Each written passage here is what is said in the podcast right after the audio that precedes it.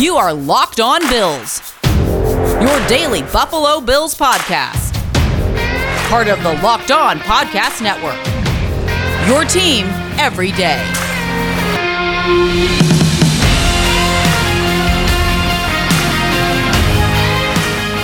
What's up, Bills Mafia? It's Joe Marino from the Draft Network, and I'm your host of Locked On Bills. Happy Vit. Nah, I'm, I'm not going to do that. But that was a fun game, right? The Bills coming away with a 16 to 15 win over the Detroit Lions in the first preseason game of the 2021 season. A dramatic finish. Jake Fromm hooking up with Marquez Stevenson on a fourth and 10 to extend a drive and put the Bills in field goal range. Tyler Bass drills the game winner, and the Bills are 1 0 in the preseason. And I know wins and losses don't matter in the preseason, and it's more about how the players fared and how the players that are in competition with another player at a position battle, that is what is front and center when it comes to the preseason. But that was a fun win. And so let's soak that in for just a moment. All right, now that we've soaked that in, let's talk about offensively, defensively, special teams. Let's go through all three of those things, and I'll talk about the things that stood out to me, good and bad, from each of the units. Let's start with offense, and we'll get into quarterbacks first. You know, Mitchell Trubisky didn't really get a great opportunity to go out and run the offense and make a bunch of throws, just one of two for 10 yards and a very limited amount of time on the field. Uh, when he was at quarterback, the Bills were running the football like crazy, handing it off left and right. And so he didn't really get a chance to see Trubisky air it out very much. I'm guessing that'll change next week. But for now, there's not a whole lot to say about Mitch Trubisky and anything that we learned about him from Friday night's win over the Lions. Next in at quarterback was Davis Webb, who I thought played reasonably well. 11 of 16 for 90 yards, had a touchdown pass to Devin Singletary, and also made a couple of plays with his legs, being able to uh, make a couple of first downs by ripping off some longer runs, actually, two rushes for 26 yards. Then Jake Fromm entered the equation, and I was anxious to see Jake Fromm. He's been on the team, and we haven't really seen him play at all. So it was fun to see him take the field. And obviously, the story of Jake Fromm being in the game was the 42 yard hookup with Marquez Stevenson on a nine route down the left sideline on a fourth and 10 with the game on the line. So that was a fun moment. Really good accuracy on that throw. And I thought he had pretty good ball placement on his deeper shot to Duke Williams as well. Duke had a step on his guy and just barely over his fingertips. And obviously, Duke Williams, not really a player that offers much speed. So probably a slight miscalculation by Jake Fromm on where he threw that football, not really factoring in that Duke Williams doesn't really carry much burst to the ball. But I thought Fromm played reasonably well given all the circumstances and context of the situation, and obviously had a big time throw there to Marquez Stevenson to put the Bills in position to win that football game. Moving on from the quarterbacks, let's talk running backs. How about Devin Singletary? He looked really good. Eight rushes, 42 yards, had a touchdown reception, over five yards per carry. And I'll say this I thought the Bills' offensive line, the, the run blocking was really good. And there was a lot of space before contact for Devin Singletary to work and enable his shiftiness and quickness and vision to really shine. And that was good to see because last year, on so many of his rushing attempts, he was greeted quickly by defenders. So it was nice to see more vertical push in the run game and Devin Singletary to just have more space to work with. And obviously, he was extremely effective, was confident, ran hard, just was what you were hoping to see from Devin Singletary. And so that was highly encouraging. Antonio Williams ran the football extremely hard. He's got a lot of life in his legs. He's one of those guys that runs pissed off, doesn't like to get tackled, and that shows. Now, he wasn't overly productive in the game seven rushes, 15 yards, caught three passes, did have a fumble that he got injured on. It was reported as a stinger, but he came back into the game. And obviously, that fumble is of concern. But I think Antonio Williams continues to show this competitive toughness and spirit and the way he carries the football. And that is something that I enjoy in watching him play. So I'm not sure he did anything to move the needle on Friday night, but I think just getting more exposures to him and more familiarity with what he does and brings to the table, and I continue to gain an appreciation for the life that's in his legs and his style of running the football. I thought Matt Breida was okay. Um, didn't necessarily show the explosiveness I was hoping to see. I thought maybe he was a little bit more measured with his tracks and wasn't necessarily just putting his foot in the dirt and going, kind of feeling out his way a little bit. Um, so he was okay. Didn't necessarily have any big time moments that stood out to me. And, you know, I'm looking for him to carry the football with a little bit more confidence next week when we watch him play. Let's talk about these offensive linemen, these young offensive tackles that the Bills have. We'll start with Spencer Brown. And I thought as a run blocker, Spencer Brown was outstanding in this football game. You could see his blend of athleticism, length, power, and tenacity really show up and they ran a lot of zone concepts. And seeing Spencer Brown take advantage of angles and finding leverage points and getting himself in position to widen lanes was really impressive. And I thought he did a good job of continuing to work down the field. And there were a couple of moments where he had pancake blocks, really, really buried Julian Okwara a couple of times. And uh, even on some down blocks, he was able to wipe some guys out. So his run blocking was tremendous in the football game. Now, I thought his pass blocking was uneven. There were some good reps for sure, but there were other times where I felt like pass rushers were able to get to his edges and he was completely reliant on his athleticism to recover, which is good. That's what you want to see, but I want to see him stay square a little bit more consistently and not allow guys to get to his edges and, you know, compromise his ability to maintain the width of the pocket because guys are finding areas where they can get a step on him and, and really establish that half man relationship. So I am very, very encouraged with what we saw from Spencer Brown. Everything that he needs to work on is coachable and fixable and just comes with more time on task and reps. But uh, my goodness, I really, really liked what we saw in the run game from him. And you can definitely coach up the pass blocking side of things, and I think he'll be fine with more time and experience. But again, the run blocking was tremendous from him.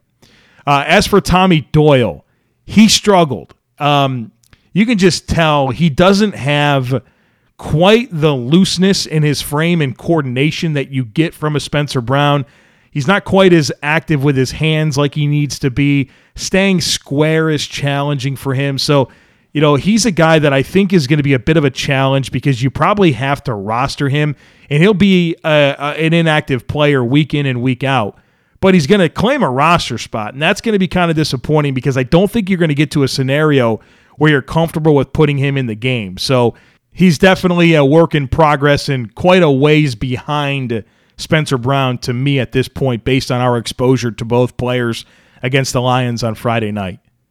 Let's get to Bobby Hart. I mean, what can you say about this guy? He's an absolute liability out there. I tweeted out during the game that it's hard to run offensive plays with Bobby Hart in the lineup. He's just a liability out there. He gets beat over and over and over. Just no coordination, no ability to sink his hips and stay square and stay leveraged. I mean, this guy is just twisted around left and right all game long, and this has been happening for years. I've been warning you guys about Bobby Hart from the day the Bills signed him, and he's an absolute liability. And so I just don't know what the purpose is. The Bills have to cut five players by Tuesday. Let Bobby Hart be one of them. I just don't get it with this guy. He can't play. He absolutely can't play, but for some reason, he keeps getting chances in the NFL. Well, his chance with the Buffalo Bills would be over if I were calling the shots. How about these tight ends? Tommy Sweeney, two catches for 34 yards.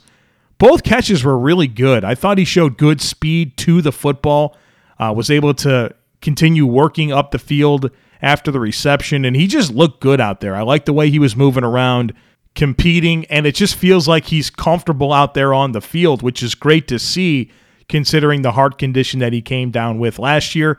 And you know, I got to mention the 10 yard catch by Dawson Knox. caught it between a couple of defenders in traffic, held on through contact. So far, so good for Dawson Knox. So that was encouraging to see. But overall, the offense, you know, I, think the, the stars of the day, if you will, were Devin Singletary, Spencer Brown's run blocking, seeing the contributions from Tommy Sweeney, Marquez Stevenson coming up with a big play, Jake Fromm making a big time throw. And the low lights were quite obvious as well, where Bobby Hart struggled, Tommy Doyle struggled. And I will say one other thing. I felt like the rest of the wide receivers, not named Marquez Stevenson, really struggled to distinguish themselves. You know, I was hoping to see some plays from Isaiah McKenzie, Jake Kumerow, Isaiah Hodgins. I mean, those things didn't happen. Not even Tanner Gentry didn't catch a pass. Uh, Duke Williams, no catches on three targets. So, where you have this wide receiver core where we feel like there's five that are pretty set in stone in Diggs, Beasley, Sanders, Davis, McKenzie. I was hoping to see a player or two from these guys that are competing for a roster spot show up and make a few plays, but I don't think we really saw that outside of Marquez Stevenson. Weak tortilla chips suck. I know it. You know it. Even the New York Jets know it, and they don't know anything. Lucky for you, I just discovered Zack's Mighty Tortilla Chips, and this company's mission is to create delicious tortilla chips that don't break in guacamole. Zack's Mighty Tortilla Chips follow the traditional process of making tortillas first before cutting and frying them into chips. Most tortilla chip brands are weak because they skip this very important step. However, the team at Zack's Mighty knows that this authentic process is the only way to make a sturdy tortilla chip. And on top of it all, Zack's Mighty grows its organic corn at farms in the Buffalo, Rochester area. And not only are Zack's Mighty tortilla chips sturdy and don't break in guac, they taste incredible. Pick up a bag at your local Wegmans or Whole Foods market and say no to weak and crappy tortilla chips forever. Zack's Mighty Tortilla Chips, stand up to guac. All right, let's spend the second half of our podcast today focusing on the defense and special teams and the notable takeaways that I had. We have to start with Gregory Rousseau. The guy was incredible. Everything you could have possibly hoped to see from him in his preseason debut you got it. 11 pass rush reps, three pressures, a sack. He beat Penei Sewell, the prized offensive tackle that the Lions took, number six overall in the first round. Rousseau got the better of him, had some really good reps defending the run. There was a short yardage run play where Rousseau from the backside was able to collapse his side of the line of scrimmage, disengage, and get involved in a tackle for loss. I mean, the guy was terrific. But what I want to do is go back to his sack against Penei Sewell and talk about everything that went into that play and how impressed I am with it. I mean, first of all, he's clean off the ball and he gets a couple of steps into his rush and he demonstrates wonderful vision watching the set of Penei Sewell and understanding how to attack him. I mean, Sewell comes out with a low hand carriage wide hands kind of down at his side, and he uses that opportunity, Rousseau does, to fit his hands right away and get his hands on Penei Sewell's chest plate because he knows that Sewell's hands are low and wide. And when he gets his hands on that chest plate, he's able to extend and convert speed to power to rock him back a little bit and play with extension and create separation from Sewell in his pass set. And then from there, Rousseau does a wonderful job of turning his two arm bull rush into a one arm stab. And one thing that you're taught as a pass rusher is that one arm is longer than two. Just think about that. Put two hands out in front of you right now. Do it. Put two hands out in front of you and then drop one to your side and reach out with the hand that's forward. You have more length, you have more reach when you do that. And Rousseau does this very seamlessly in this rush that he beats Sewell on. He turns that that two handed uh, attack on the chest plate of Sewell into a one arm stab, and then he's able to flatten and turn and use his length to get his hands on Jared Goff and get him down on the ground. I mean, this is a wonderful job of vision, power, get off, flexibility, length. I mean, all of these traits working together to make a sack on the first series of his NFL career. I mean, I absolutely love that play. Rousseau's presence was felt the entire time that he was in the game. So obviously, I'm very encouraged. And I think that's probably the number one overall takeaway from this game. We'll get to more things on defense. We've talked about the offense. We'll get to special teams.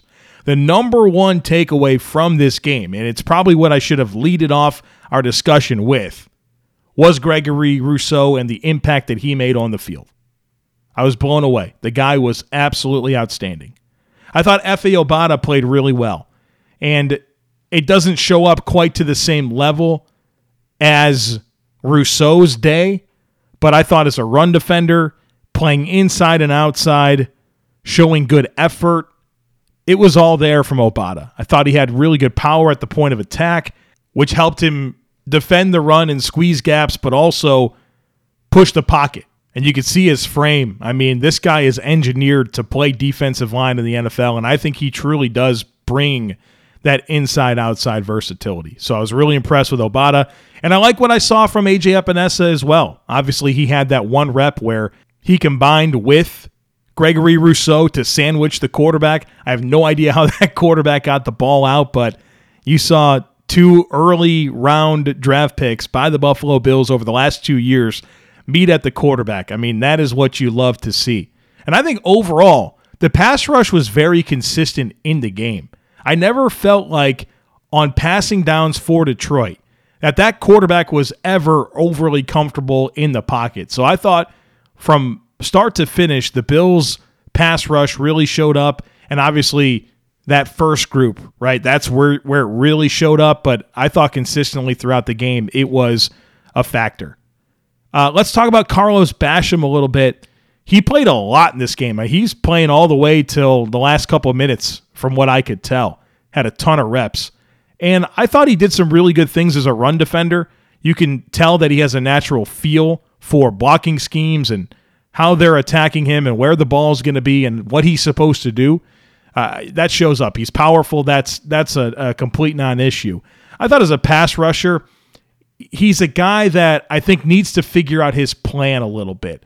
One thing that I noticed watching him play is that he was absolutely in love with the spin move, and um, that that's a, a challenging habit to break because I mean a, a spin move is good to have in your in your toolbox, but it can't be your go-to move. You need to be able to sprinkle it in effectively, and so I think he's got to develop some counters and, and figure out how he wants to beat blocks and like what his go-to moves are going to be. So I don't necessarily feel as good about Basham as I did Rousseau, Obada, and Epenesa, but I do think there is going to be a role for him, and I think he'll be a really good base end on rundowns and you get him on the interior and maybe the pass rush will show up a little bit more. Like he's obviously got a lot of ability. I think he's just got to put it all together. And so hopefully he's getting coached up through all of this and you know, you really see him start to get better and better every week in the preseason. I was really impressed with the Buffalo Bills linebackers against the Lions. I mean, Tyler Matakevich played really well. Andre Smith was outstanding. Tyrel Dodson was outstanding. And they were playing confident. They read their keys quickly. They made plays. They were good in coverage. They got outside the tackles and made plays. I mean, these guys really really fared well. You saw some really good downhill run fills by Tyrel Dodson. Like I said, Andre Smith made plays in space. You saw Tyler Matakevich with a pass breakup. I was really, really, really impressed with how those backup linebackers fared against the Lions, and, and that was something that was very encouraging because we saw the Bills linebacker depth get stressed last year, and it was an issue at times. And hopefully they'll be better suited for it this year. But Smith, Dodson, Matakevich, I thought those guys played really, really well. As for Harrison Phillips, um, I thought he had an up and down game. I thought he had a good game actually rushing the passer. I think he was a better pass rusher than he was run defender against the Lions. And I go back to a third and one. Detroit brought in a heavy set. They were obviously going to run the football. Harrison Phillips is playing, I think, in the A gap. And I was disappointed to see him get out leveraged and rooted out of his gap on that play, and Detroit wound up converting. And as a one technique a third and one with a heavy offensive set in front of you, that's a that's a gotta have it down. That's a rep that you gotta win. That's where you gotta dig deep and own that moment. And so I was a little bit disappointed to see him not play with proper leverage on a rep like that. But meanwhile, he's showing good push as a pass rusher. And I thought he provided good complementary pressure on passing downs. And the Rousseau sack against Sewell was due in part because Phillips got some push in the face of Jared Goff and didn't allow him to step up in the pocket. So, like, Phillips did some good things, but on that gotta have it down, he got rooted out. And I was a little bit disappointed by that. Uh, Josh Thomas, backup safety. I thought he had some really good run fills early in the game, triggering downhill, being willing to knife in there and stick his nose in there and, and make some tackles, which was really encouraging. And I know that he's in a battle with Damar Hamlin to be the fourth safety. And I thought Damar Hamlin had some good moments as well, some good physical tackles. He had a nice pass breakup where he clicked and closed with good timing and was able to disrupt at the catch point. So I thought Josh Thomas and Damar Hamlin played really, really well. Now, I will say that the Bills' young cornerbacks, I came away pretty disappointed in. Uh, Levi Wallace played well. He had a nice pass breakup in the end zone. He was challenged uh, by Jared Goff. He was covering Tyrell Adams, and Levi Wallace got his hand around and, and broke up a pass. It was a really, really good play, and I thought Levi Wallace was really good in terms of coming forward and tackling. But uh, the rest of the young cornerbacks really, really struggled. Uh, Siran Neal, um, playing in the slot, getting some reps against a rookie, Amon-Ra St. Brown out of USC. And St. Brown was giving him fits, creating a lot of separation and a lot of easy pitches and catches for Jared Goff to hook up with Amon-Ra St. Brown. Uh, Dane Jackson, he missed a, a, couple of tackles. He also got honey holed. I need to see the all 22 to be sure, but on that longer completion that Jared Goff had, where he was able to work it in between Jackson and the safety, I, Dane Jackson was buzzed down in the flats. And I, I got to see the tape to understand why he did that. But if that's straight cover two, like he needs to sink and be able to get deeper so that that throw is a little bit more challenging. So uh, I thought that was a low light as well based on, you know, my reactions without seeing the all 22. So uh, overall, just I don't think Dane Jackson did anything to stand out outside of actually making some special teams plays, which were really good. I thought Wildgoose was disappointing, really grabby in coverage, uh, just didn't have the confidence to stay in phase and mirror routes. Uh, Olaijah Griffin, similar situation. Nick McCloud probably was the best of those three, uh, but he was grabby and allowed separation pretty consistently as well.